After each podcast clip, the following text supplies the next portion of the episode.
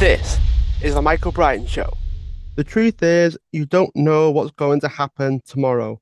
Life is a crazy ride and nothing is guaranteed. Eminem. Very easy to feel grateful when you have that mindset, is you've no idea if you will even wake up tomorrow, let alone achieve the things that you want, set the goals that you want, and those kinds of things but putting yourself in a situation with a mindset of you don't know what's going to happen and that should invigorate you that should encourage you to push on rather than having a more defeatist mindset. Life is a crazy ride and the fact that nothing's guaranteed should help you work towards it plan for it but also have a level of acceptance that I might not wake up tomorrow. I should be happy and grateful for the present while I'm doing all those things.